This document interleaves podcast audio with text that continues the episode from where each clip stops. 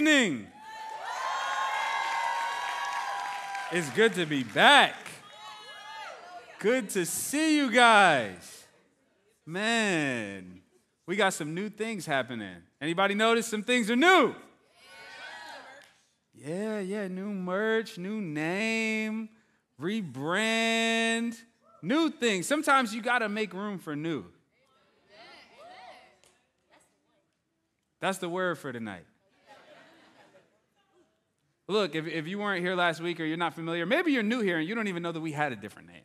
But we had the name Fusion for a good 20 years.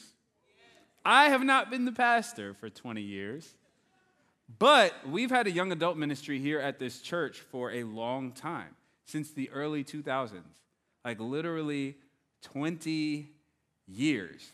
And about 20 of those, it had the name Fusion. And as a church, uh, how many of you guys go to victory? Like you are here on Sundays. There we go. Any of you guys who don't have your hand up, we invite you. Hey, we got service this upcoming Sunday. Every Sunday, we've got service, and we invite you, man, to come out and get plugged into the full life of the church. But um, as a church, we went through a, a transition of leadership from Pastor uh, Dennis and Colleen, who founded the church, to Pastors Johnson and Summer Bowie, who used to be the young adult pastors. And then they became our first campus pastors for our Victory Hamilton Mill location. Um, and then they became the senior pastors in 2020. And as a part of that transition, we redid a lot of things and we've been going through a lot of shifting and changing and restructuring as an organization. And one of the things that they did was they took all of our ministries, which is a lot of ministries, through a rebranding process so that we could move forward more united in the future. And so all of our campuses are able to move forward with the same vision. All the ministries don't have different visions and different names, but we're able to actually move forward as one church. Because how many of you guys know that God is calling us to do his vision together? And so, I'm gonna be real with you guys. It was a tough one. It was a tough one because we, we liked the name Fusion. We liked our social media handle having Fusion in it. It just was a vibe. And so we tried to hold on to it, right?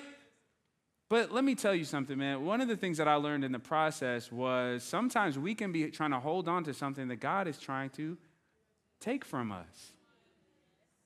And God doesn't take from us something that's best for us. And God doesn't take from us something that is not going to serve that is going to serve us best in the next season.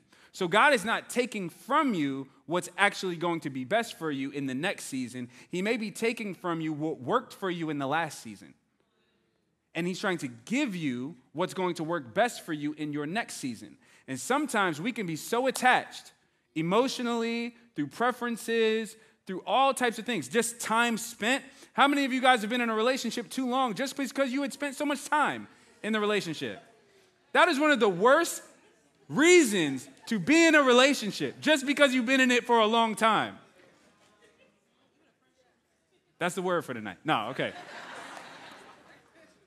Sometimes God is trying to do something new in your life.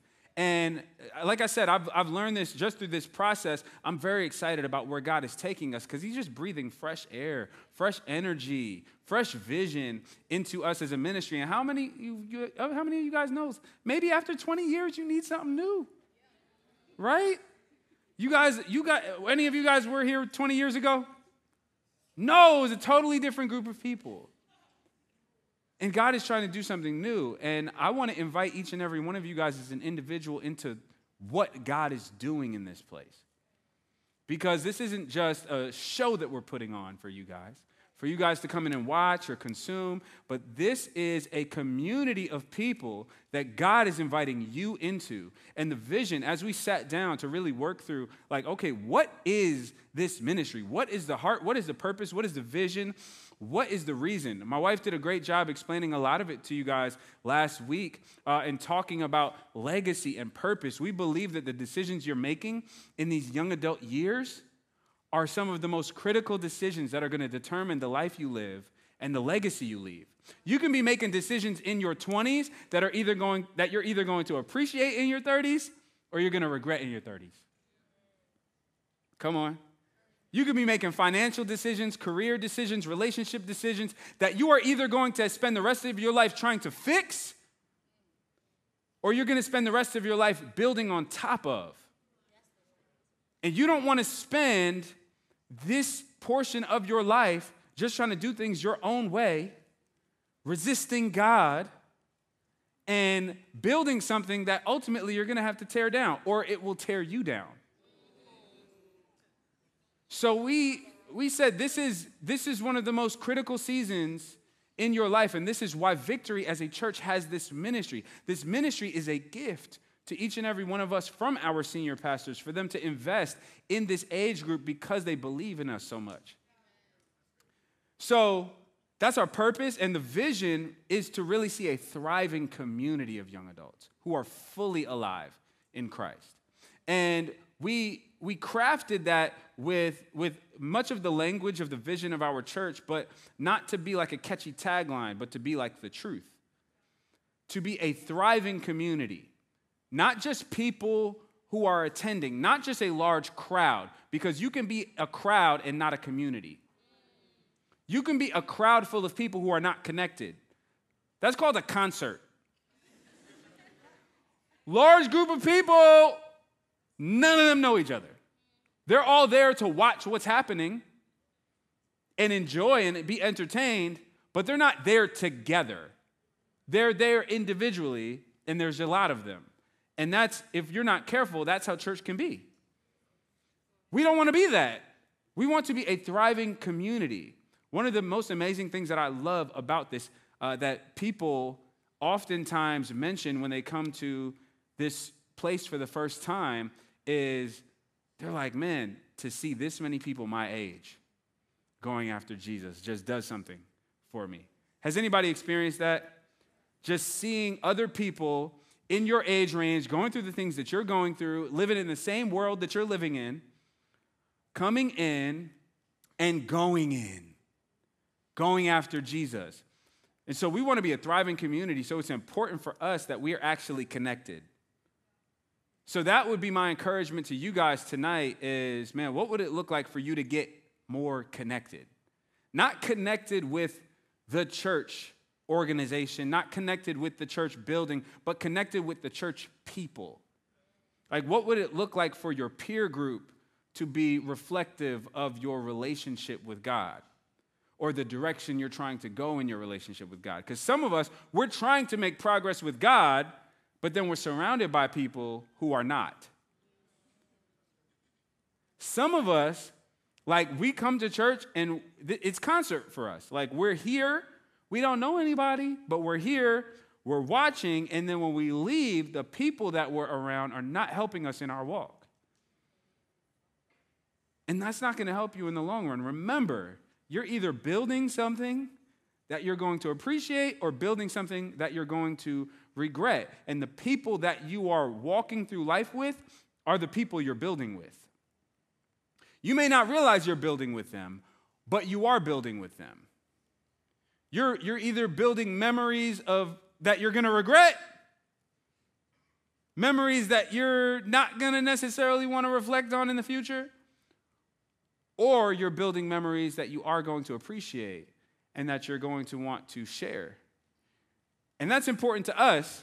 And so we want to be a thriving community of young adults. And not just a thriving community, but a thriving community of young adults who are fully alive in Christ. Here's what that means it means you don't just believe in Jesus and come to church, but Jesus is actually making you more alive. You are experiencing the fullness of life that He came to give you. We don't believe that Jesus just came to give you some new rules to live by, but He came to give you a new life and a more abundant life, a more full life, a more joyous life, a more peaceful life. You should experience that you are coming more alive as you are walking with Jesus. Because when you're walking with God, you're walking with the person who created you. When you're, when you're not walking with God, you're walking further and further from the, your in, original intent. But if you're walking with God, who originally formed you and fashioned you and created you and designed you, then it would make sense that as you walk with Him, you become more of who you were always supposed to be. And if we're not careful, we'll just be becoming more of what we want to be. And what you want to be isn't always based on the right things, but what you're supposed to be is what's going to bring you fully alive. And so we want to be a thriving, community of young adults who are fully alive in Christ. Amen? All right, I'm gonna drink some water real quick while y'all digest that. So, when I look back at my younger young adult years, I had like a defining period in my life that really set the trajectory for the rest of my life. I was on the path of building something that I was gonna have to tear down. I was really on the path of building all the things that I was gonna regret. And I was adamant about achieving my own goals. And that, that was the tension point that I came to with God. My issue with God, I've said it before, I'll say it again looking back on it, just honestly, I didn't think that what God wanted for me was going to make me happy. Has anybody ever felt that before? I felt that what God wanted for me was going to make him happy. Like, God will be very happy, but I won't. And what that, I didn't say that out loud. But all of my actions reflected that. Maybe some of you guys can relate to that. That, like, you like the idea of Jesus, but when you really look at the life that he's wanting you to live, you want to find another way.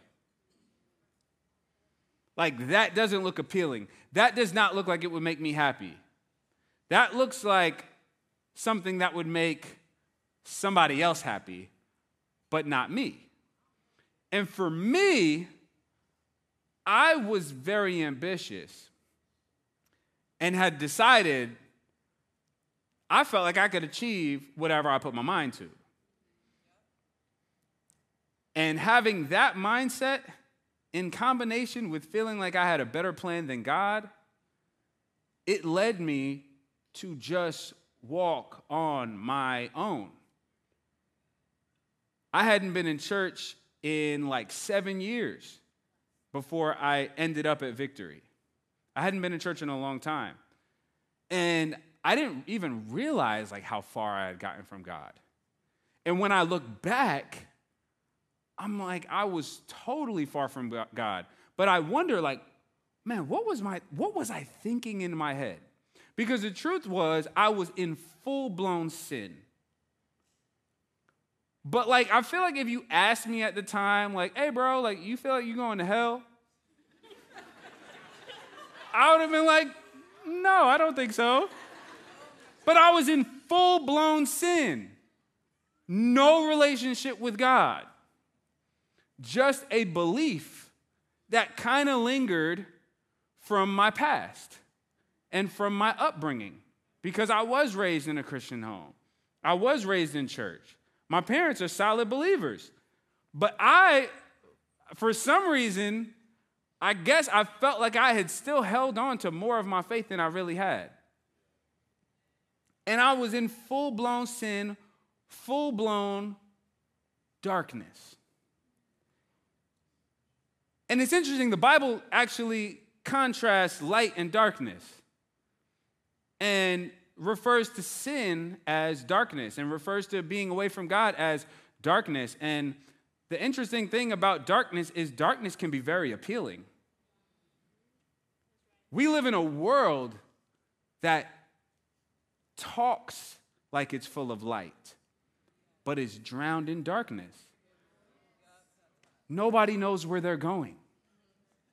Nobody knows which way is up, which way is down. Nobody can define anything anymore nobody can say really which direction they're going. Everybody's just feeling their way around like you do in the dark. And it's interesting, I, I, was thinking about this and I remembered that I had heard about this fish one time. There is this fish that, like Bane, was born in the dark. Some of you guys got that. This fish is born in the dark, lives in the dark, remains in the dark, and this fish lives so much in the dark that it has no need for eyes. So the fish is, is born with eyes, but then the eyes disappear and it has no eyes. This is called the blind cave tetrafish. You guys see any eyes? No, you just see where eyes like should be, but they're not there. And it has not much pigmentation, not much color because it doesn't see much light. And I believe that much of our world is living like this fish. This fish doesn't feel like it's missing anything. I don't think this fish is swimming around with the other tetra fish complaining about not having eyes. The, the fish has become so used to its environment that it doesn't even think about light. It doesn't think about vision. It doesn't think about the fact that it doesn't know where it's going because it, it, it's adapted so much to its environment and it's just gotten used to feeling its way around. Because when you cannot see, your only guidance is what you feel. So the fish, if it runs into a wall, it can feel the wall, and all right, I'm gonna just go this way. And the world that we live in, the society that we live in, the, the way that the culture is moving is underneath all of the cries for liberation and freedom. It's all saying we can't see. Let us feel our way around. None of us know where we're going. None of us have it figured out. Let's just go based on what we feel. And this isn't a new thing. This is how the world has always operated. And here's why. We, we, we learn why when we look at the letter of First John. And, and, and I'm, I'm about to open it up, but I, I want to give a little bit of background on why this letter is being written. This letter is being written by the Apostle John, and he's writing it to the church. And, and as I read this, if any of you guys were here five years ago, most of you guys were not, when I first became the pastor here, uh, my first series was from this letter. And it was a series called Black and White. Uh, just so, about some things that God was showing me. And when I was reading it back then, I, I saw a lot of the theological things, but like as I've spent a little bit more time living, you know, a little bit more time reading the Bible, it's like the more I read the Bible, the more immersed in it I become, the more real it feels. And, and recently, as I'm reading this, I'm reading it not as the Bible because it wasn't written as the Bible, it was written as a letter to the church. So John writes a letter to the church because he was concerned about some things they had going on and he wanted them to understand certain things. And so he's writing to address very specific things. And so it's so important as you read scripture, understand that scripture is being written for a reason. And the things that it's addressing, it's not just throwing out random theological statements, it's not just throwing out random ideas, but it's actually methodically addressing everything that we need addressed. And this letter that John was writing to the church in his older years was just as relevant to them as it is to us today because they were facing many of the same things. They were surrounded by a world that didn't know where it was going. And all of these weird teachings were trying to come into the church. And there were a lot of people, you know, just a few years after Jesus had, had resurrected and the church was started.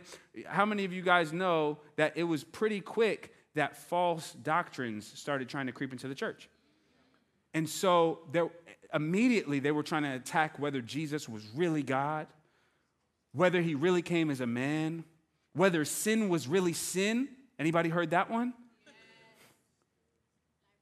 Whether God really wants us to like behave a particular way or whether we're just like supposed to do what comes naturally to us. And there was this wooing that people were coming in the church trying to woo people towards of just do what comes naturally to you. God doesn't want to impose these things on you. God, God doesn't view that as sin. And John writes this letter to very specifically address issues that were taking place in the church.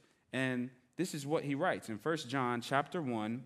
Uh, first, he explains that Jesus really did come in the flesh, that Jesus really was God, and that he saw Jesus with his own eyes. He saw Jesus with his own eyes. He's like, we saw him, we touched him. He really did show up as a human being. He really was the Son of God.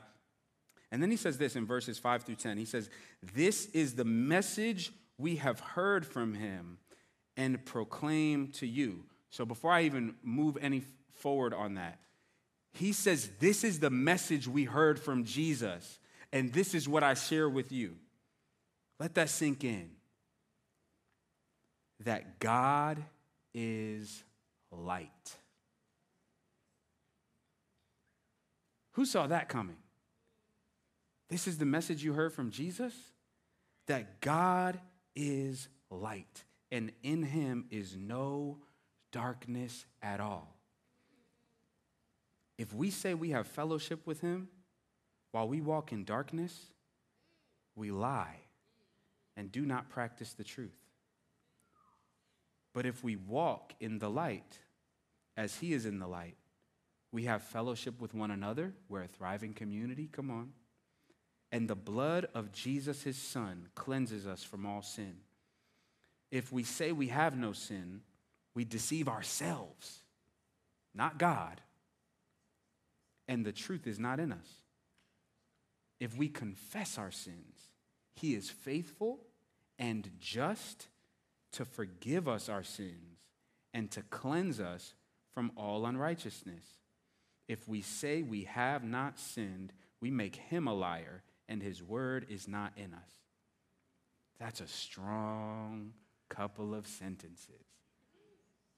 Why is he saying this? He's saying this because there was a doctrine trying to creep into the church saying that there's no such thing as sin saying that we don't have sin in our lives, saying that God is not trying to change us at all, that there's nothing wrong with us. And what John is doing is he's not just writing a random letter like, hey, if you don't think you have sin, you do have sin and you need to be condemned.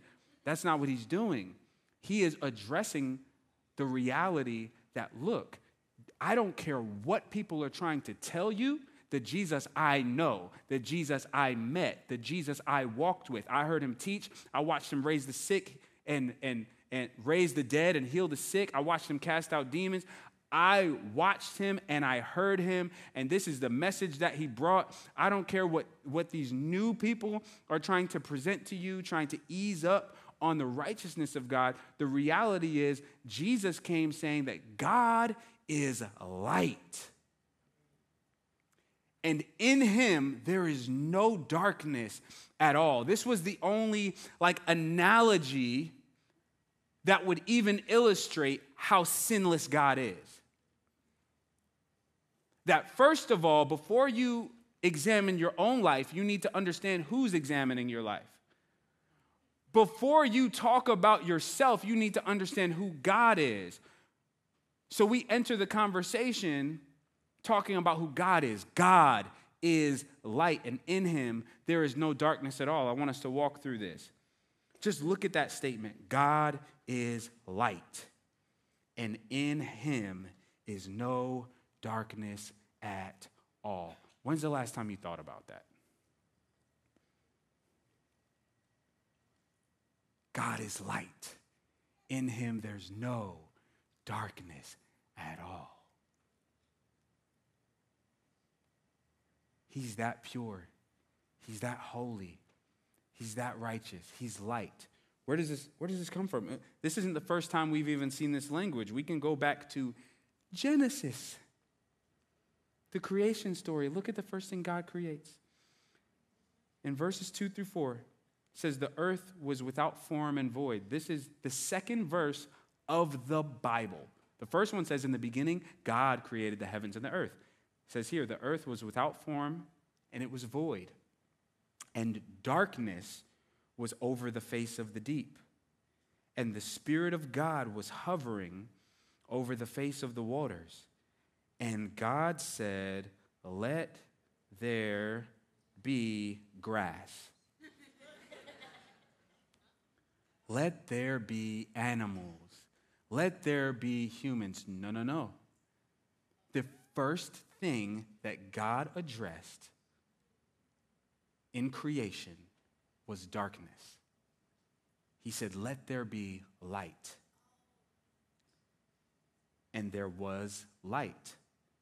And here, pay attention to this in, in verse 4. And God saw that the light was good. Not the darkness was good. He saw darkness and said, Let there be light, and saw that the light was good. Before the light, there's no good. He saw that the light was good, and God separated the light from the darkness. This is how the Bible starts. This is how he kicks things off separating light from darkness in creation. And somehow humanity had gotten to the point where they were teaching that light and darkness could mix. So John is having to address that the one who is in the beginning with God, because John in his gospel, in the gospel of John, he kicks off his gospel by explaining that Jesus was with the Father in the beginning, that in the beginning was the Word, and the Word was with God, and the Word was God. In the beginning was Jesus, and Jesus was with God, and Jesus was God. He was with God in the beginning, and all things were made through Him and for Him. Without him, nothing was made that's been made. So Jesus was there at the beginning when light was created. Jesus was there separating light from darkness. And when humanity had gotten to the point that Jesus was ready to step in and intervene, the message that he brought was God is still light. And in him, there's no darkness. There might be darkness around you, there might be darkness in your life, there might be darkness in your house, there might be darkness in the world, but there is no darkness in Him. And that wasn't bad news, that was good news. Because you can't look anywhere on the planet and find no darkness. But you can look to your Heavenly Father and find no darkness. This is why the gospel is good news. This is why Jesus actually came with a message of hope. This is not a message of condemnation. This is a message of hope. This is why he moves to look, if you just ignore the fact that there's darkness, you never get the light. If you ignore the fact that there's sin, you never get cleansed. You never get the benefit of being in relationship with God if you think you don't need anything. But God is light, and in Him there's no darkness at all. That's why there was no room for you and me before Jesus. This is the message that God is light. In Him, there's no darkness at all. You and I, without Jesus, we have darkness in our lives. So there's no space for us in God because there's no space for darkness in God. This was the tragedy that humanity was facing. This is the tragedy that you are facing if you do not have Jesus in your life. It's the fact that there is no space for you in God because there can be no darkness in Him. And if you try to hold on to the darkness in your life, you are keeping out the best thing for your life.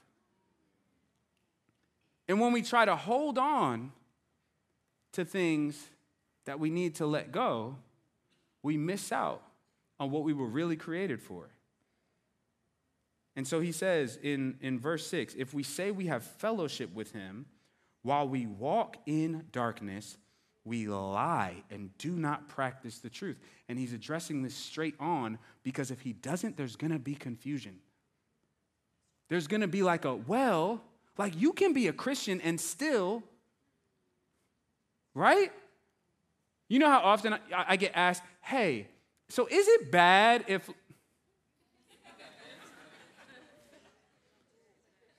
So like I love God, but like do you think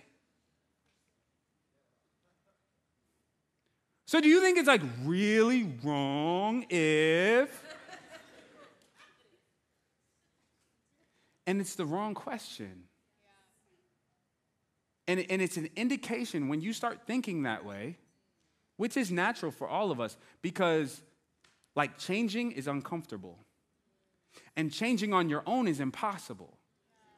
And some of us, we feel like we have to change our own lives to be in relationship with God. And we feel like, like, okay, we say this prayer, I receive Jesus into my heart, and then I go change my life. And that's not how it works. And this is why people say that Christianity doesn't work for them. Because that's the way they tried. Is they tried to change themselves. And this is why when you're talking to a world that doesn't want to change, this is why the world does not want to change. Because the world can't change. You can't change without God. And we have to understand this when we're communicating with people because we're arguing with people about the lifestyles they're living when they don't have eyes to see. And so you're trying to tell somebody who cannot see to not go by what they feel. But until you show them how they could see, and that it's possible to see, there's no point of telling them what not to do. And this is where we've missed it significantly as the church. This is where we miss it and call it evangelism when we're just putting an impossible standard in front of people. You need to be like Jesus when they don't have Jesus.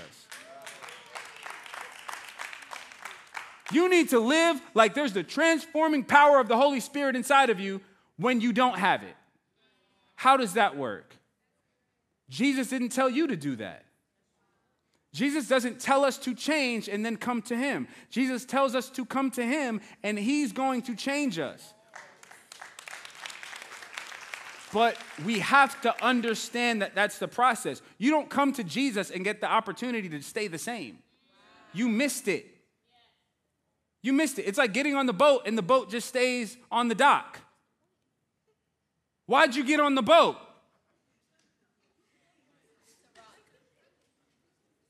The boat's going somewhere. Jesus is going somewhere. Jesus is inviting you into relationship with him to take you somewhere, not to leave you how you are.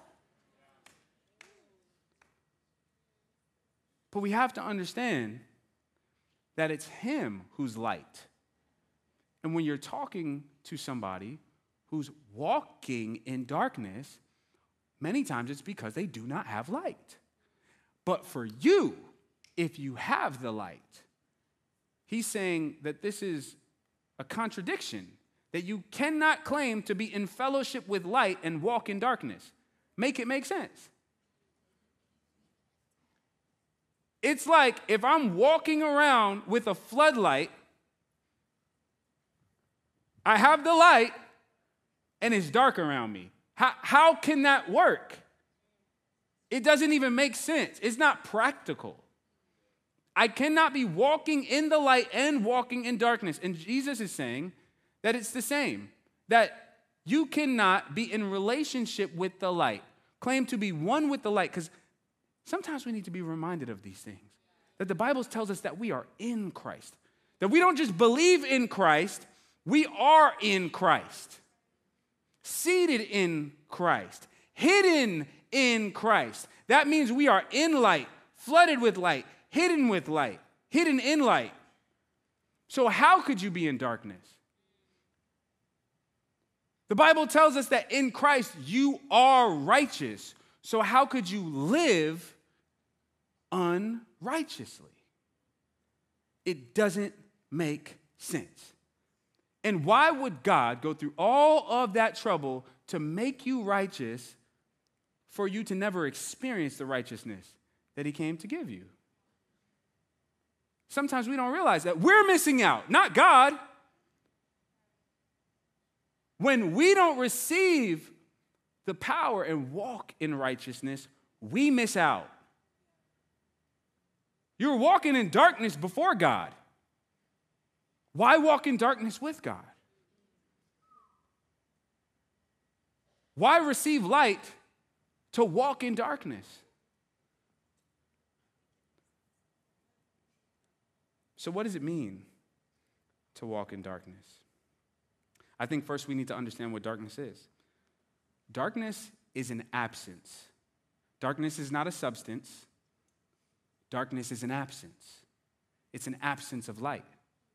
This is why darkness just was there at the beginning, because there was no light. Without light, there is darkness.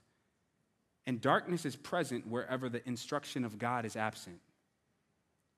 Darkness is present wherever the instruction of God is absent. Without instruction from God, without the Word of God, without the life giving instruction of God, we are in darkness because we are without light. Darkness is not something you can create. What is darkness made out of? Nothing, really. Darkness isn't anything. It just shows that something else is not there. So, what the Bible is telling us is you cannot have God and walk like He's not there. You cannot have the Spirit of God dwelling in you. You cannot be the temple of God and live like He's not there. Because darkness is the absence of God. God is light. Without God, there is darkness. So, how can I have God and my actions all reflect that I don't have God? This is why it says that the instruct where the instruction of God is absent. Because it's about how we live. Without any instruction, there's no sin. If God never says what to do, then there's no such thing as sin. But when God says what to do, sin appears. This is what Paul says. He says that the law, he calls it the law of sin and death. Because the law, as soon as God gave Moses the law, it doomed humanity. Because it gave us a bunch of stuff to disobey. If you got no rules in your house, nobody's mad. As soon as rules come into play, there's something to cause tension. So, I'll give an example that's maybe a little bit more applicable to your life. Most of us want like a romantic relationship that has some rules and some boundaries. It's the fact that it has rules and boundaries that we call it a relationship. Otherwise, it's nothing. Just a stranger. Where, there, where there's no definition, where there's no expect, first of all, where there's no expectation, there's no definition. And where there's no definition, there's nothing there. But now let me know you guys may have a different perspective. Does anybody want a romantic relationship with no rules? Anything goes. That person can do whatever they want. You can do whatever you want. That's not a relationship, right? It's not a relationship. We all want some boundaries. God's the same way. God wants boundaries in his relationship with you. This is why there are rules in your relationship, because God is actually valuable. If you have no standards, it is a reflection of your own self worth. If you have no standards, no terms of engagement for how people engage with you, it is a reflection of how you see yourself. But when you have standards for how people treat you and engage with you, it is a reflection that you view yourself as valuable. And abusive and manipulative people will convince you that you're the problem for having standards.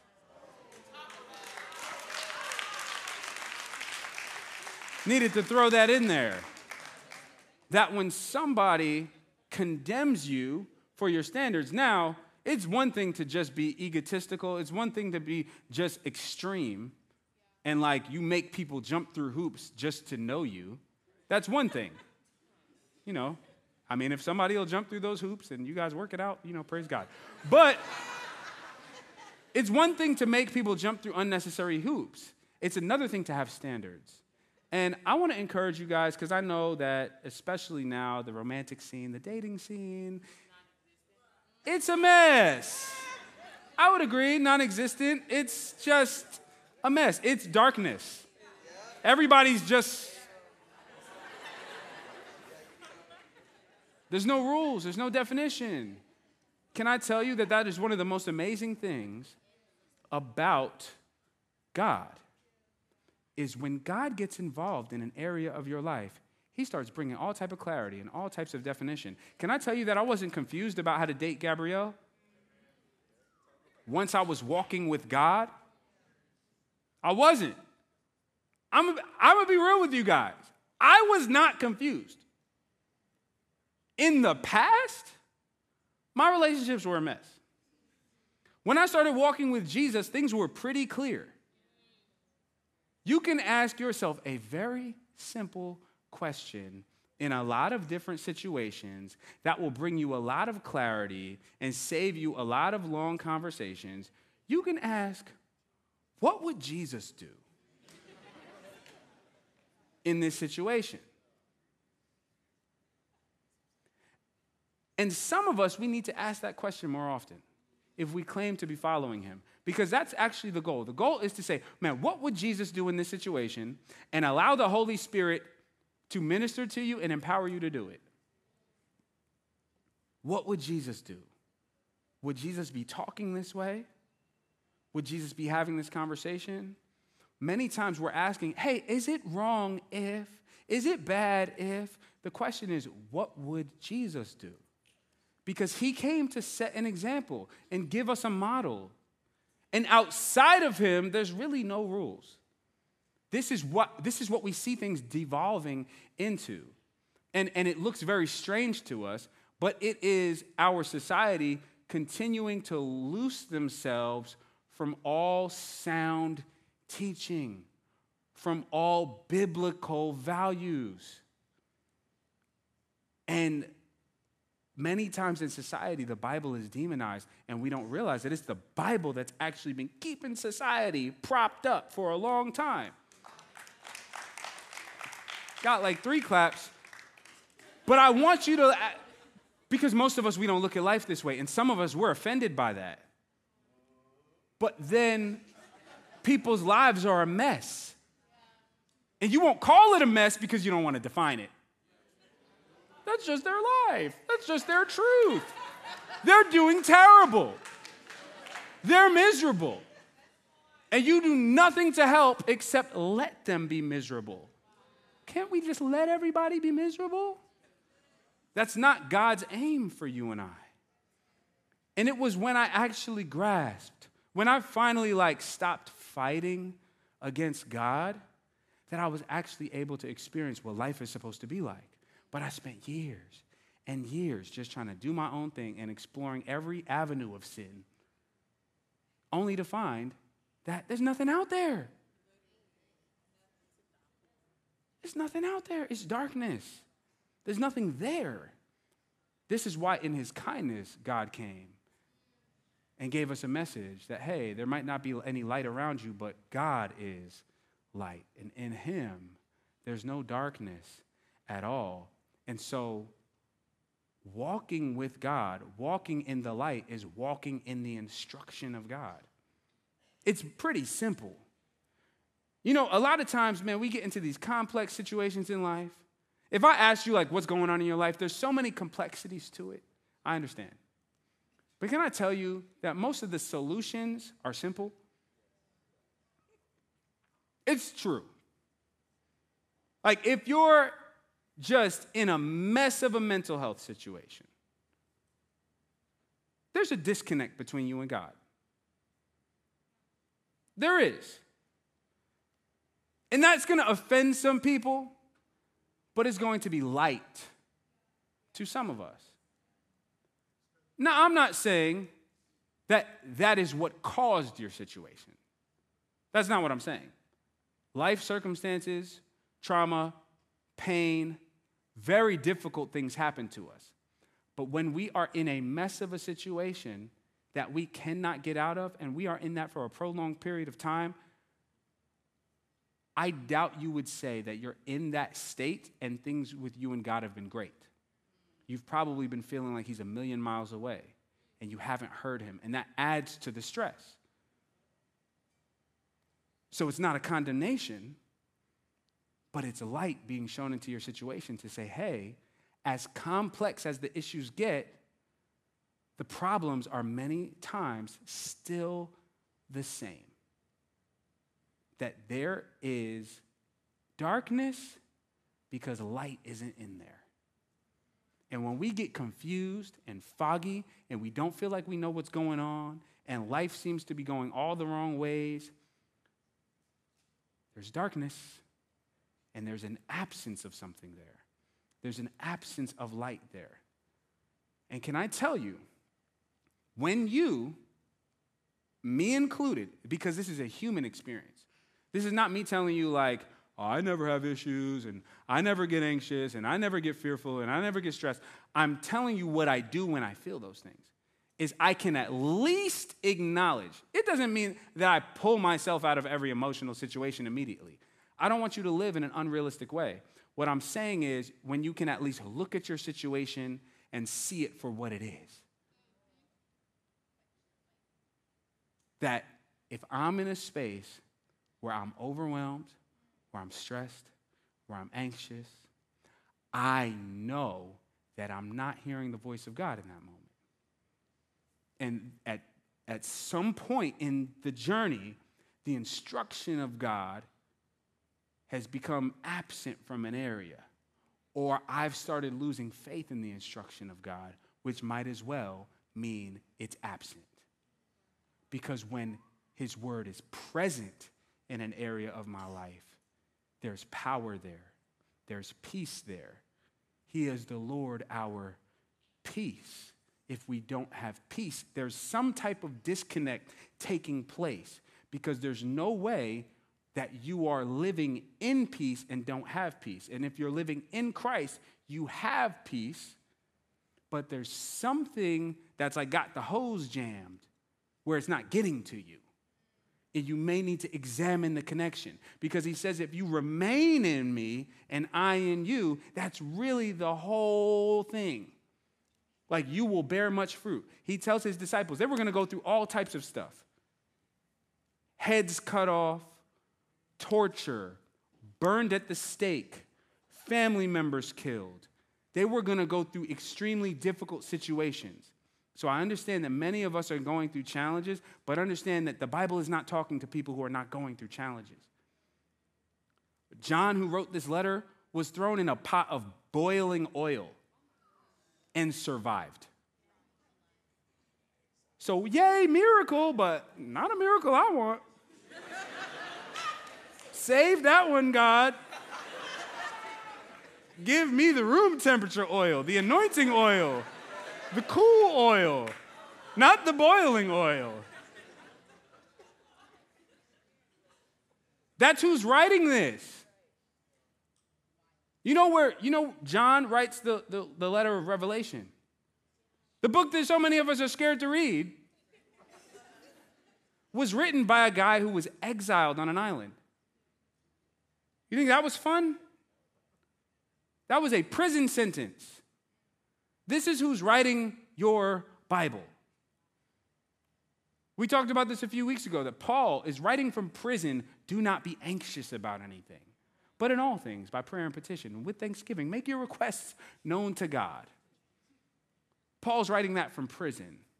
And many of us, we discount it because we look at our situation as too difficult for the Word of God. But can I tell you that light is just light? And there is no darkness that's too strong for light. Light shows up and it just shines. Light doesn't run into darkness like, oh, that's a lot of darkness.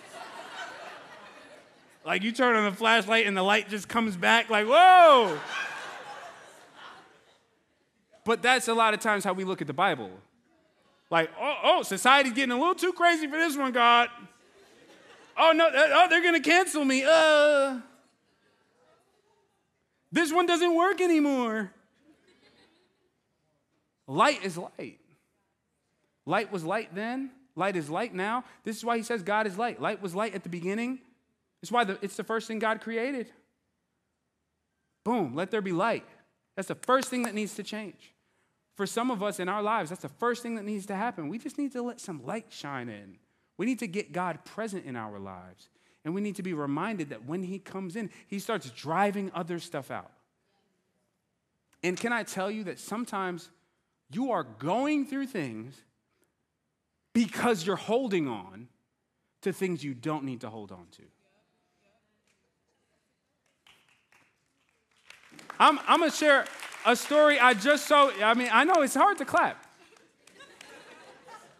I came across a story literally earlier today. Very famous actor is telling this story. He's, he's on a podcast doing an interview, and he says that he was, he was in a role and having trouble with the role. You know, you don't got to yell out the name. But he was having trouble with the role, so he goes over to the corner and says, Come on, devil. Like, asks for the devil to help him. Y'all probably watch the show. I'm just saying, I mean, I don't know. I don't know. Sometimes we're watching stuff. Sometimes you're watching stuff. Hey, no, for real. Y'all need to hear this. Sometimes you're watching stuff and there's something that goes like, mm, there's a little something wrong with this. I don't know if I should. I don't know if I should keep watching. And we just keep watching because we want to chill. And we don't know that the actor was literally calling on the devil on set. And then he says he was having nightmares every night for like a month straight. I bet you were. But can I tell you? Can I tell you that that's more common than what you would think? Without Jesus, you just do whatever. Like you do whatever you want, you go after whatever you want, and there is an enemy that's waiting for you to step into what he has for you. And darkness is present wherever the instruction of God is absent. And he's saying, you don't need to be walking in darkness. And some of us, we need to start disconnecting ourselves from some things that we know God is not in. There are things we have in our home, there are things we let in our eyes and our ears that's just dark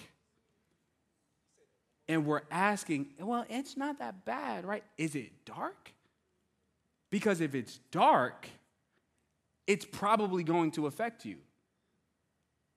And I mean, if life is going perfect for you, like if you have no challenges, like if you don't find yourself in weird mental spaces, then by all means, what you're doing is working perfectly. But I mean, conversation, statistics, everything is telling me that we're struggling.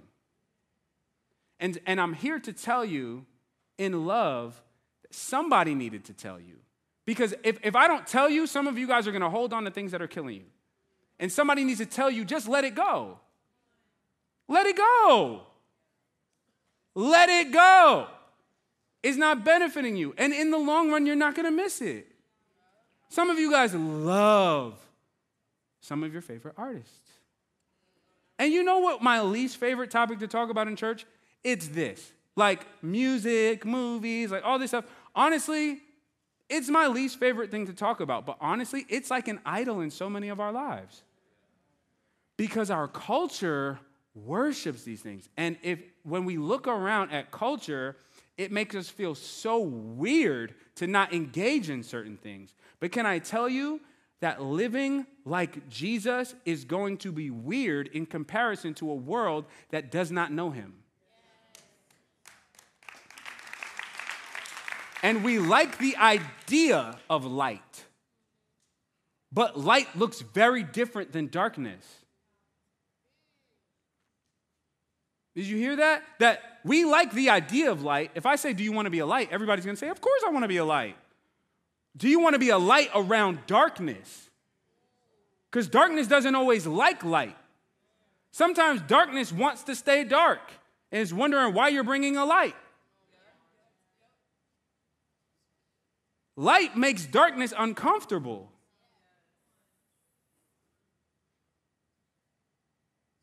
But God is light, and in him is no darkness at all.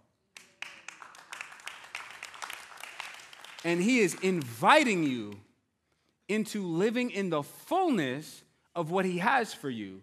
And his plan was never to leave you in darkness, his plan was always to bring you into the light.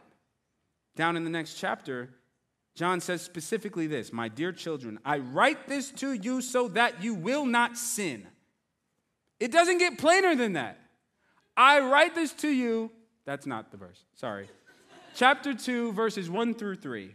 He says, My dear children, I write this to you so that you will not sin. But if anybody does sin, we have an advocate with the Father, Jesus Christ the righteous one.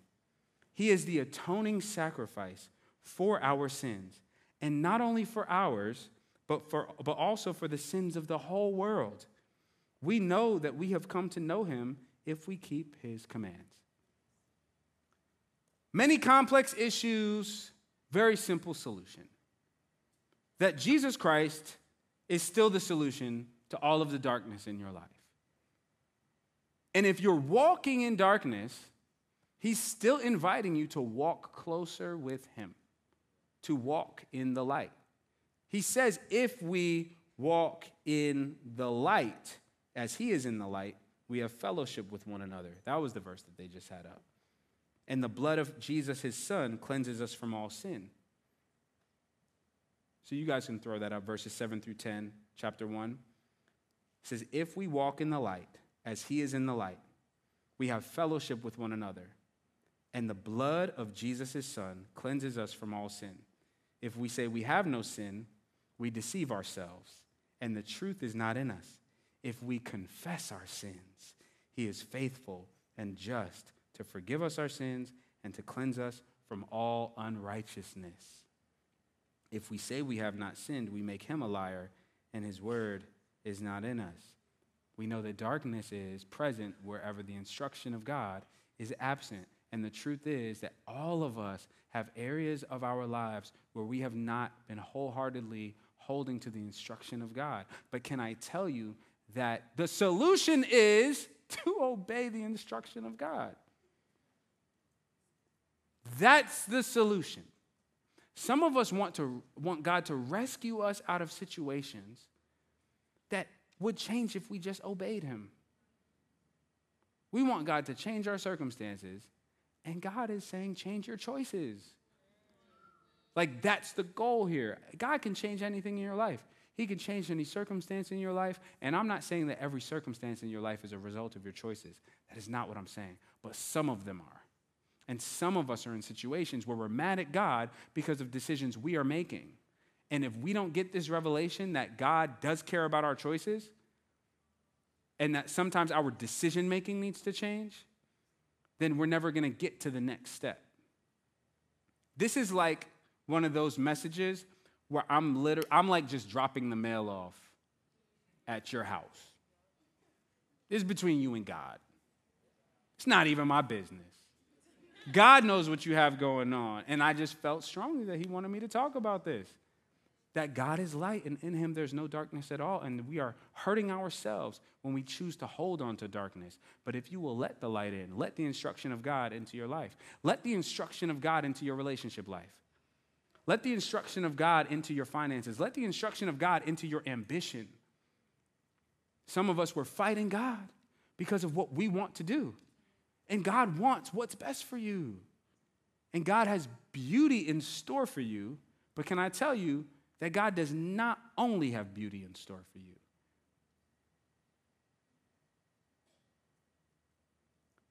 He also has challenges. He also has testing. He also has trials that end up in beauty. Can I tell you, it's some of the most difficult things that I've gone through in my life that have come to the most beautiful outcomes. And I can look back and say, if I did not go through that, I would not be who I am today.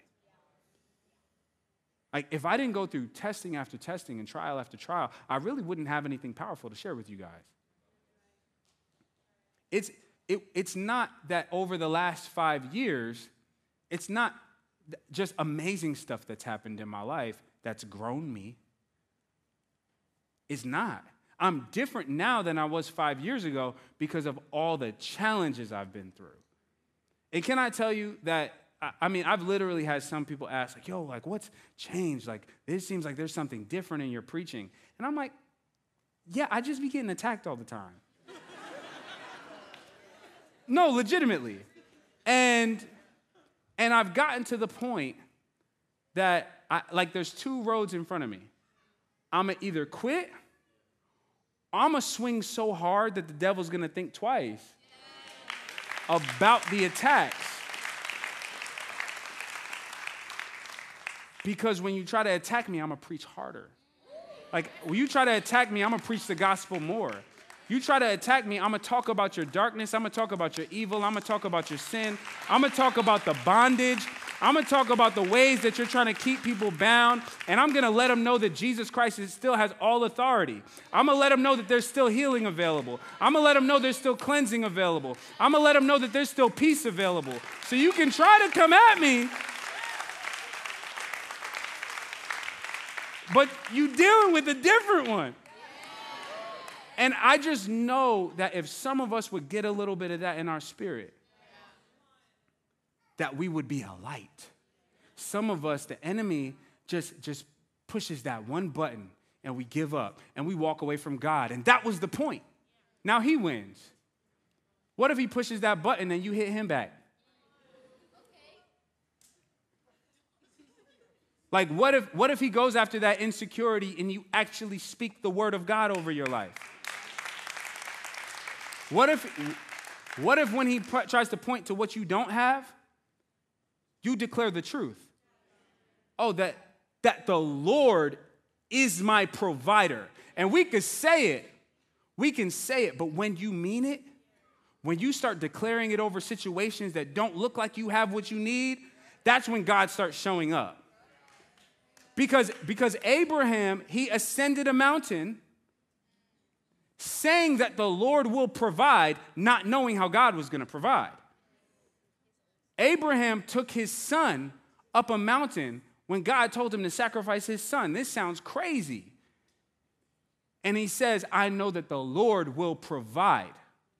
And when he gets there, at the last minute, the Lord provides. Can I tell you that's how God likes to operate? He likes to see some faith and get involved. And darkness wants to snuff out faith. Sin wants to snuff out faith. That's what we don't realize we're missing out on when we hold on to sin, when we hold on to darkness. You don't have no faith anymore. You don't have power anymore. When's the last time you prayed and something changed? And we're mad at God when we're holding on to things that are killing our faith, which is killing our prayers, which is killing our purpose killing our effectiveness. And God is wanting to shine light into your situation so that you can actually live in the way that He designed you to live. He knows that you have an enemy, and He's come to give you authority over the enemy. He says, Behold, look, check it out. I've given you authority to trample on snakes and scorpions and over all the power of the enemy. Just look. Some of us are looking at the enemy instead of looking at the power. We're looking at the situation instead of looking at the solution. We're looking at the anxiety instead of looking at our authority. And can I tell you, just try praying in faith. Praying the word of God in faith, and you will start seeing the power of God in your life. And this is why God would want to bring a message like this because he knows what's in store for you when you walk in the light. But the enemy knows what's in store for you when you walk in darkness. And darkness is leading you to destruction. So I got three quick things for you how to walk in the light. One is you receive the forgiveness of Jesus. You receive the forgiveness of Jesus. You don't have to earn the forgiveness of Jesus. You don't have to work your way toward the forgiveness of Jesus. You receive the forgiveness of Jesus. So many of us, we stay in a dark place because we just don't receive the forgiveness of Jesus. We'll argue with the forgiveness of Jesus. We'll say, God can't forgive me. I've done too much. All these. You're arguing with the grace of God, resisting the grace of God instead of embracing the grace of God. You think you've done too much. You think, you think that things have gotten too dark for light to work. It doesn't matter how dark dark is, light works. It doesn't matter how deep your sin has gotten, forgiveness still works. Grace still works. He says in verse 9 of chapter 1 if we confess our sins, he's faithful and he's just, and he will forgive us our sins and cleanse us from all unrighteousness. That is a promise that still stands. You receive the forgiveness of God, and this is an ongoing lifestyle for the believer. You keep receiving the grace of God, keep receiving the forgiveness of God. When you mess up, receive the forgiveness of God.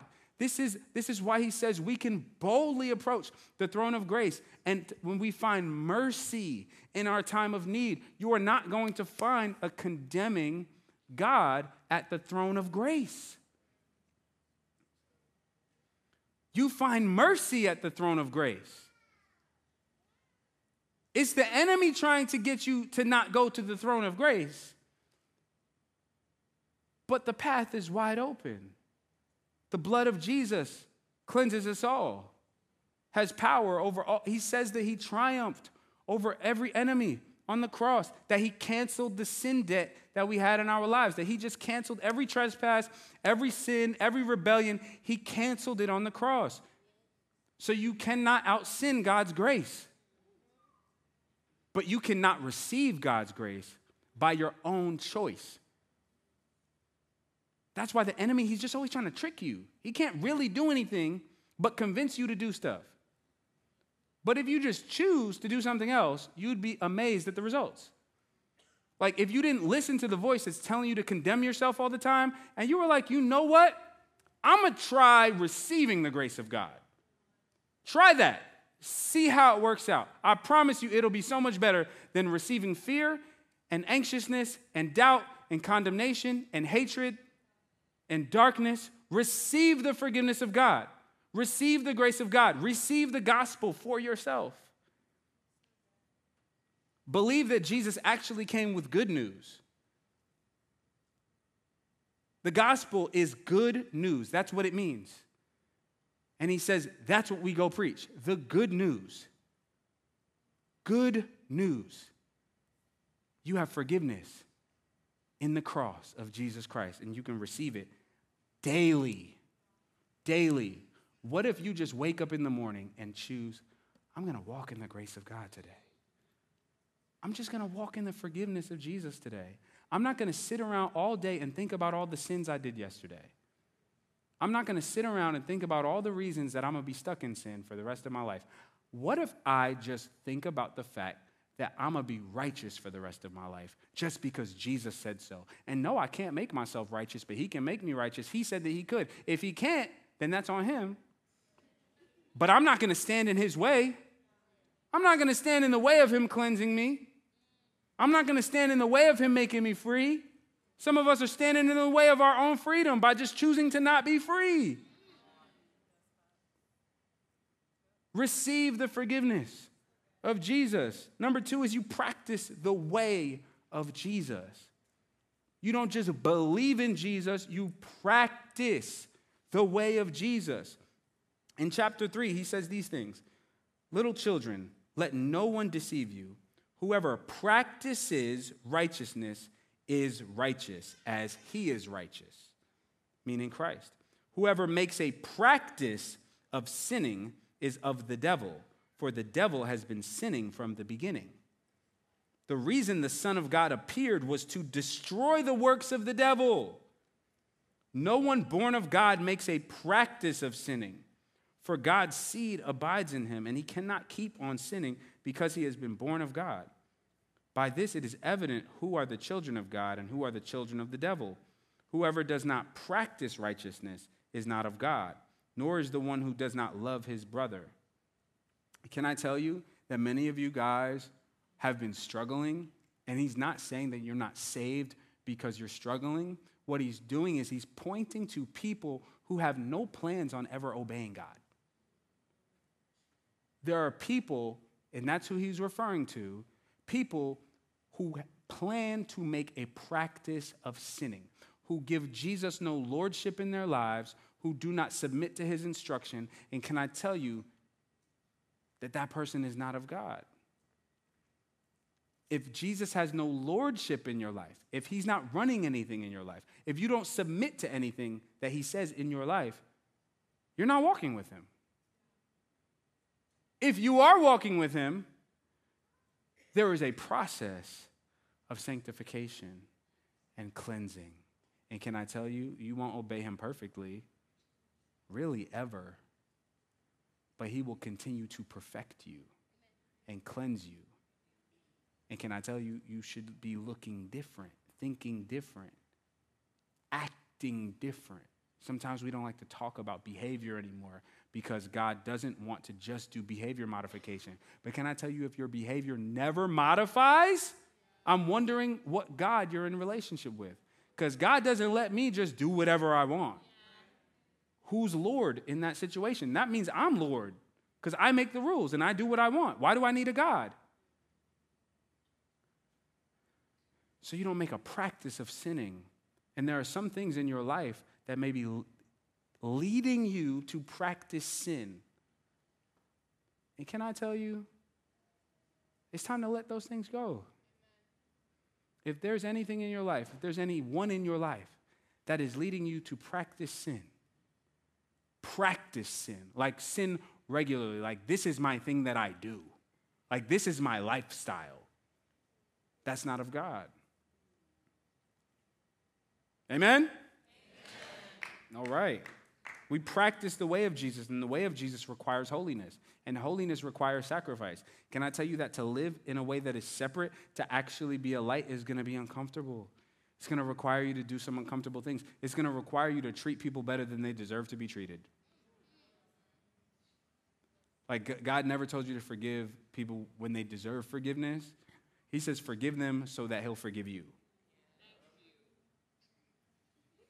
And some of us, we need to be reminded of what the word says because we make our own word in our heads sometimes. And that's why I encourage you to immerse yourself a little bit more in the word of God on an ongoing basis. That's how you practice the way of Jesus. And darkness is present where the instruction of God is absent. And when we invite the instruction of God into our lives, it's a beautiful thing. Read Psalm 119. It's like the longest psalm in existence, and it's just David talking about how amazing the instruction of God is. That's somebody who got it. Even our outreach night next week. This is a way that we practice the way of Jesus, where we, where we show up and it's not just about us. So, no, you're not going to get a word next week. Fill up on this one. You're going to come and live out the word next week. And if this room is lighter next week, look, it shows that there's some growth that needs to take place in our lives. Because we can't just come and hear, we got to do at some point. Amen? And last, so first we receive the forgiveness of Jesus, we practice the way of Jesus. Last, we remain in the love of Jesus. Remain in the love of Jesus. This is not a message just telling you get better, get better, do better. This is remain in the love of Jesus. John says this in chapter 2, verse 28 And now, little children, abide in him, so that when he appears, we may have confidence and not shrink from him in shame at his coming. do you know Jesus is going to show up? Like, do you think about the fact that you're going to have a conversation with Jesus? And like, it's not going to be you accusing him and telling him what he should have done better and all the reasons that like he should have done better in your life. It's just not going to be that way. I don't I don't care how much you plan that out in your head. Like, man, when I meet God, he got some questions to answer for me. I hear people say that. Like, it's not going to be that way. I promise you. Like, John says, do these things so that when he shows up, like, you don't shrink back in shame. Because Jesus is coming, and Jesus is not coming like dainty. Jesus is God. Like, John saw him, and he says his eyes were like blazing fire.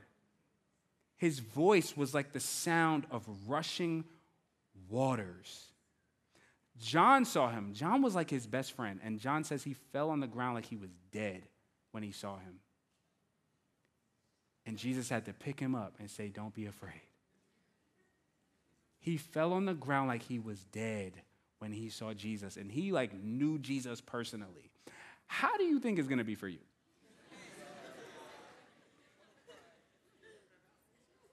So, what he's saying is remain in Jesus, keep walking with him. It's going to be worth it.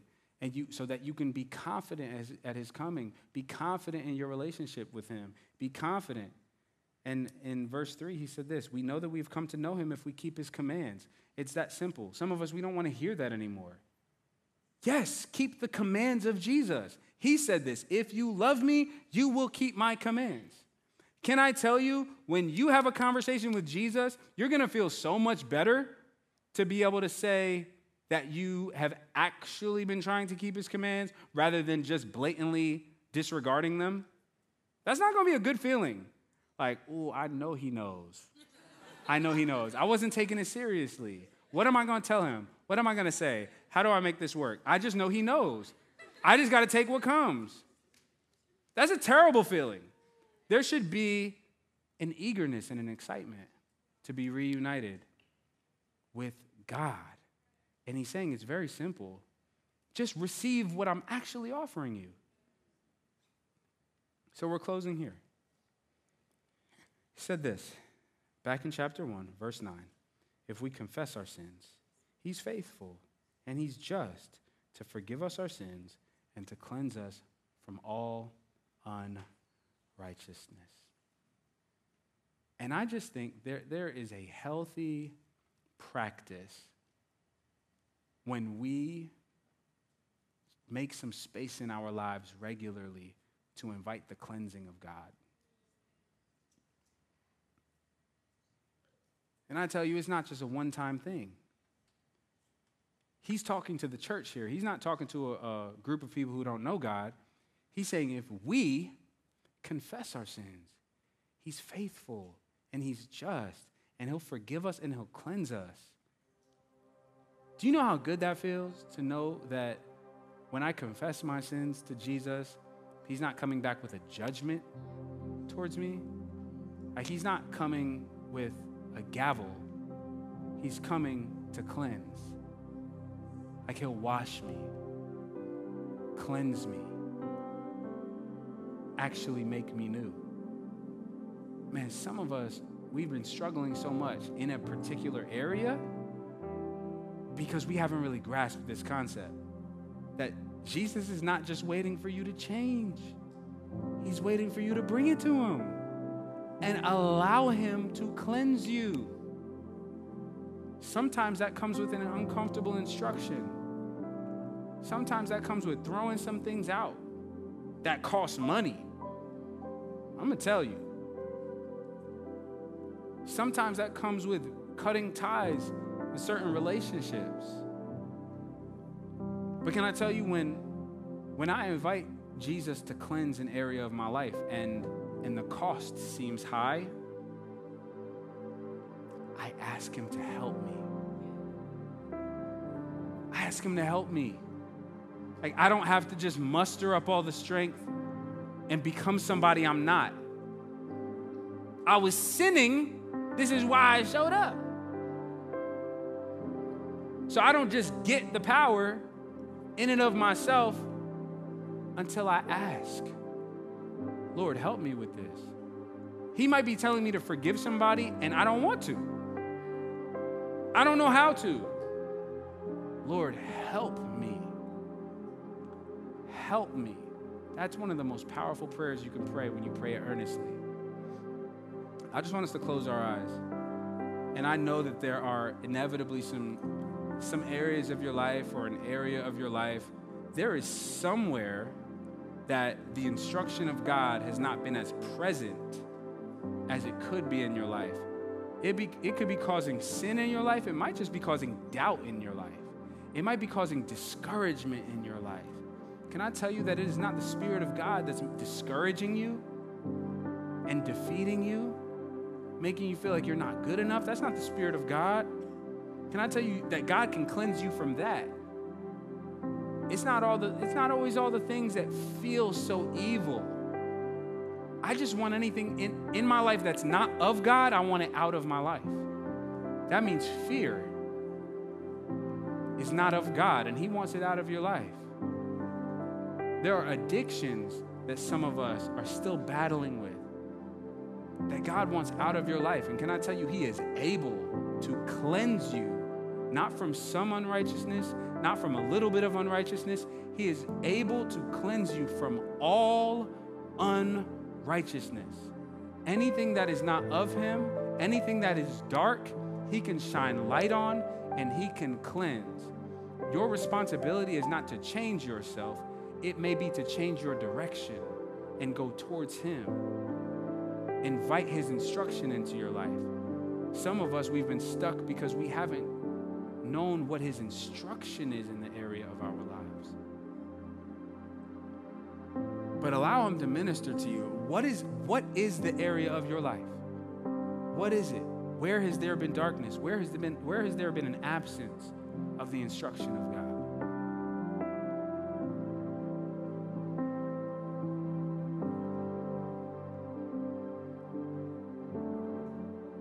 Now I want you personally to practice this. He says if we confess our sins, He's faithful and He's just, and He'll forgive us and He'll cleanse us from all unrighteousness. Confess your sin to Jesus.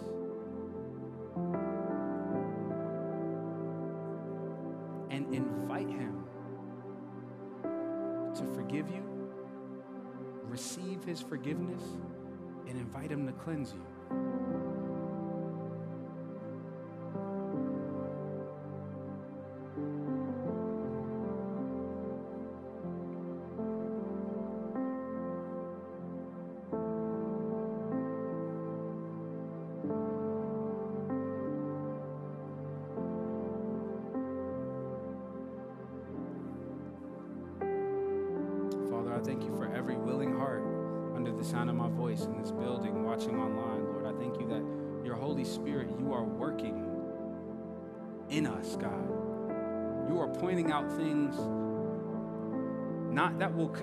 Us, Lord. You are pointing out things that you want to cleanse because you are good and you are gracious and you are merciful, Lord. And some of us have felt stuck, some of us have felt bound.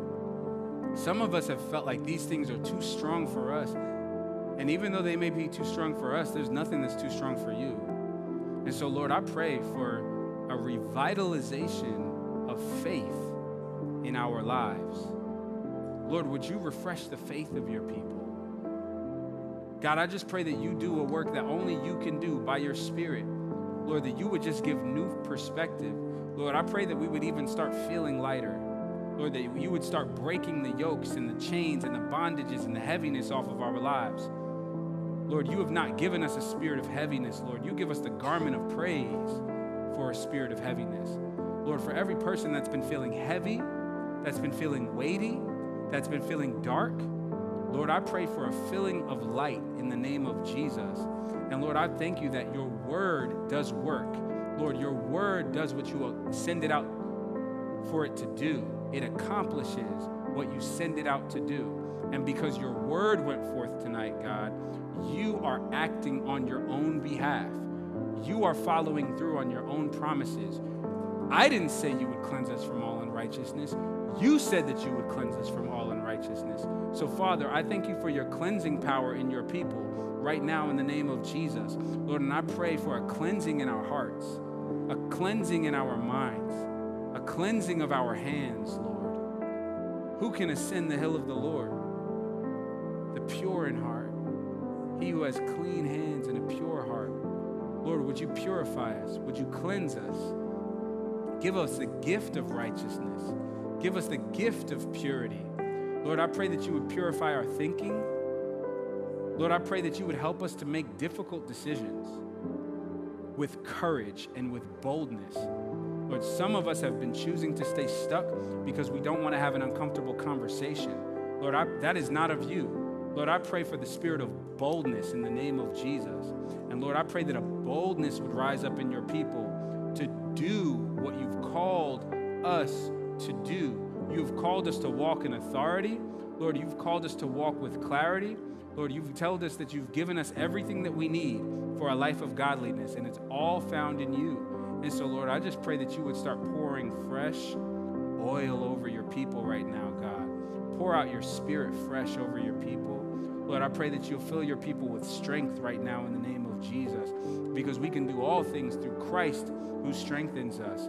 And Lord, I pray that you would help us to navigate every situation in our lives. I pray that you would pour out wisdom that where we need wisdom. Lord, I pray that you would open doors that we need open. I pray that you would shut doors that need to be shut. God, I pray for job openings in the name of Jesus. Lord, I pray for relationship openings in the name of Jesus. Lord, I pray for resources to be sent. Lord, for friendships to be sent. Lord, I pray that you would put the, so, the, the lonely into family. Lord, that you would put those of us who are lonely into community. Lord, you cleanse us from all unrighteousness, Lord. There's so many effects of our sin. Sometimes sin has isolated us. And we don't even realize that as you're cleansing us from our sin, you actually have the right relationships in store for us that we wouldn't have been able to be in in our previous condition. And so, Lord, I just thank you for the good things that you have in store. I thank you that you are working all things together for the good, for the good, for the good, for the good of those who love you and who are called according to your purposes. Lord, we love you. We give you thanks. It's in Jesus' name we pray. Amen. Amen. You guys can stand to your feet. There's one more thing that I want to do. You know, sometimes, well, I'll just say all the time, I'm just following what, what, I, what I sense God is leading me to do uh, in different moments. And when I'm doing closing moments and I'm praying, you know, sometimes there's a, there's a salvation prayer or salvation call up front. Sometimes there isn't one. Most of the time there is. And sometimes it's after the children are fed. Sometimes I feel like God wants to talk to his own first, and he doesn't always want to talk to those who haven't been walking with him first. Sometimes he just wants to deal with his own kids and encourage his own kids and comfort his own kids. And then after that, he wants to invite some others into the family. And I just believe that there are some people in here tonight who, man, you may have received what was just prayed. You may have prayed with us. You may have had a great time, but you may not have been walking with God before you came in here. You may be watching online and you haven't been walking with God. And God started drawing on your heart and calling you to actually step into relationship with Him. And I believe that God wants to give you an opportunity tonight to make a firm and bold decision. And this is actually different than how I normally do it, but this is what I feel like the Lord is saying tonight that if you are wanting to step into a relationship with Him, I want you to get out of your seat and I want you to come down here and I want to pray with you. And I told you at the beginning that I believe God's heart is for this to be a thriving community of people who are fully alive. And you would be surprised at how much support you have and how much support you need to know you have in making this decision. And so if that's you, if that's you, I just want to offer an opportunity I'm not trying to force you, I'm not trying to make something happen. I just believe that there's at least one person in here who needs to come down here and make a firm decision. I see you, brother. I see you, brother. I see you, brother. I see you. I see you, bro.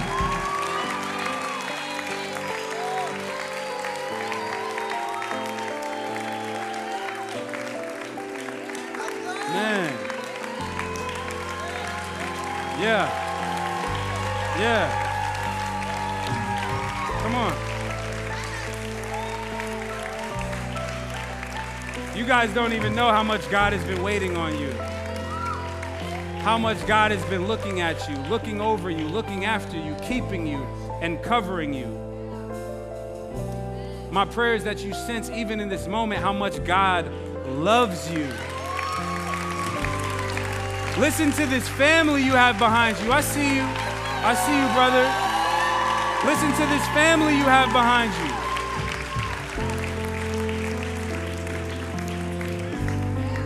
You're about to start a new journey. You're about to start a new journey, a new path in life, and God is with you. God is with you. He calls himself Emmanuel, God with us. There's a calling over your life. God has called you, He's given you purpose, but you cannot access or walk in that purpose without Him. It requires Him. And can I tell you that you guys are not down here just because of your own reasoning in your mind? Jesus says, No man can come to me unless the Father draws him. It is Almighty God, the God of all creation the God of heaven, the God of earth, the God who spoke the galaxies into existence, the God who said, Let there be light, is saying, Let there be light in your life. Let light shine in the dark areas of your life. I'm going to fill you with my presence, is what he's saying. You are going to be a temple of my spirit. Is there anybody else? Before we move forward, is there anybody else? It's the gift of God. Salvation is the gift of God. Is there anybody else? I see you. I see you.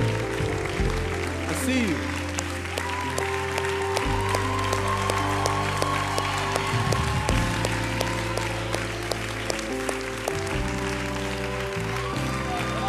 I see you. Praise God. Praise God.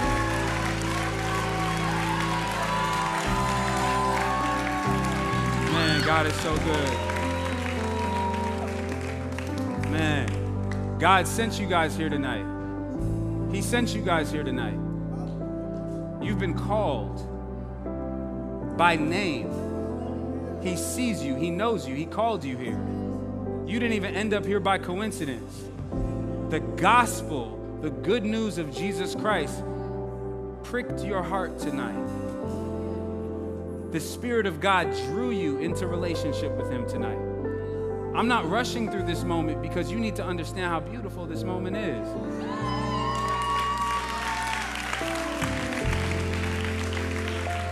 This is your life, changing direction. This is you finding purpose. This is you finding true identity. This is you finding light. But can I tell you, this is light finding you. This is God finding you, God drawing you, God calling you, God saving you.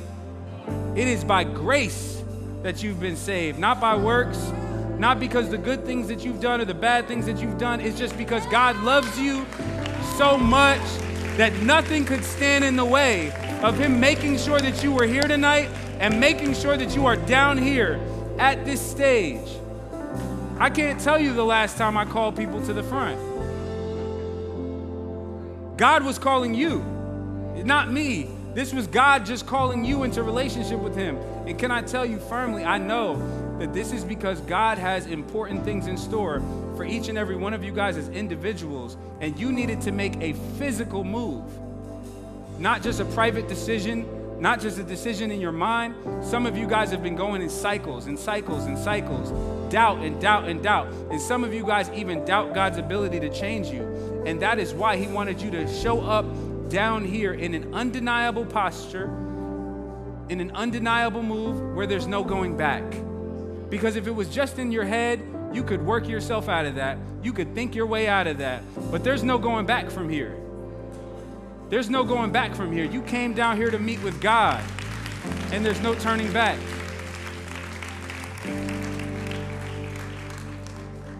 And so I want you guys to pray this prayer with me. And we normally have everybody across the room who believes pray this, but I believe that you guys need to pray this. I just believe that God wanted to do something so personal with you guys tonight that He shifted our agenda. I don't know I don't know what he has in store for you guys. I don't know the particular callings on you guys' lives. I know that when God chooses to do something unique, it's because he has something in store.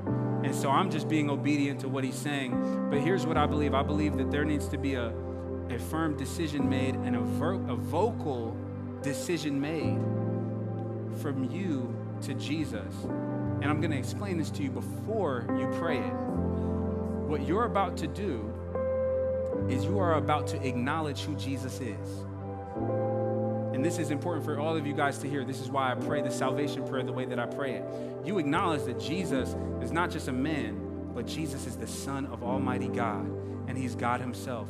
You acknowledge that He put on human flesh because if He didn't put on human flesh, He couldn't take on human sin but he put on human flesh and he died. A, his, he lived a sinless life and he died on a cross for your sins because he exchanged. He exchanged his sinlessness for your sin.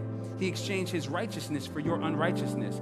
And so he gave you his sinlessness, his purity, his righteousness, and he took on your sin. He took on your darkness. He took on your wickedness. He took on your bad decisions, and he just gave you his good ones. And you believe he died but he didn't stay dead. Because if he stayed dead, there would be no exchange.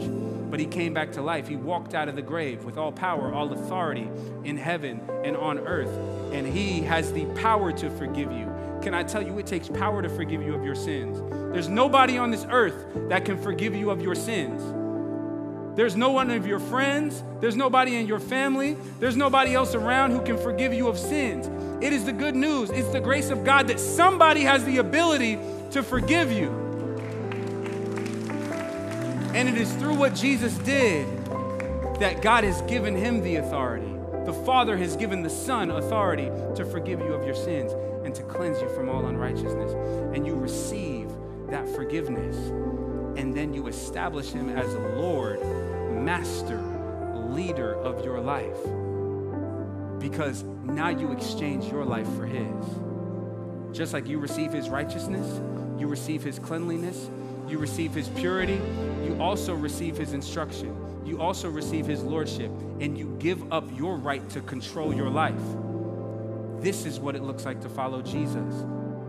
You give up your right to control your life and you give him control, and you give it to him forever. No turning back, only moving forward and following him forever and walking in a beautiful relationship with your Father is in heaven. Are you guys ready to do that? Okay. I want you guys to pray this prayer with me. Say, Jesus, I believe that you are the Son of God. I believe that you are God Almighty.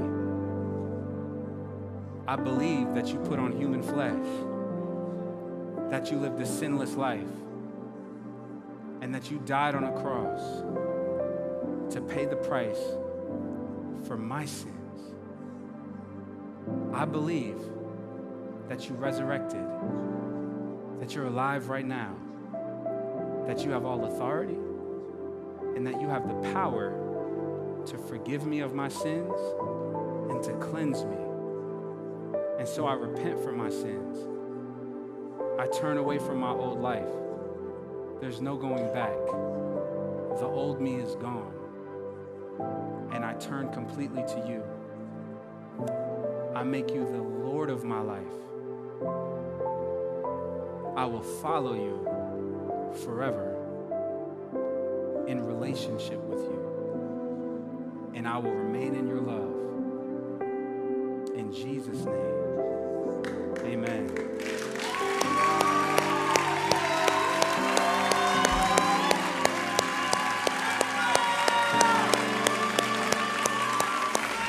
Look, we're just going to take a few minutes to worship God because He's good enough. He's too good for us to leave here without praising Him, without worshiping Him. And so, if you're grateful that God has cleansed you, if you're grateful that God is still merciful and gracious and He's still changing your life, if you're grateful that the darkness has not overcome the light, if you're grateful that the name of Jesus is still the name above every name, then let's worship Him for just a few minutes like He is who He says He is.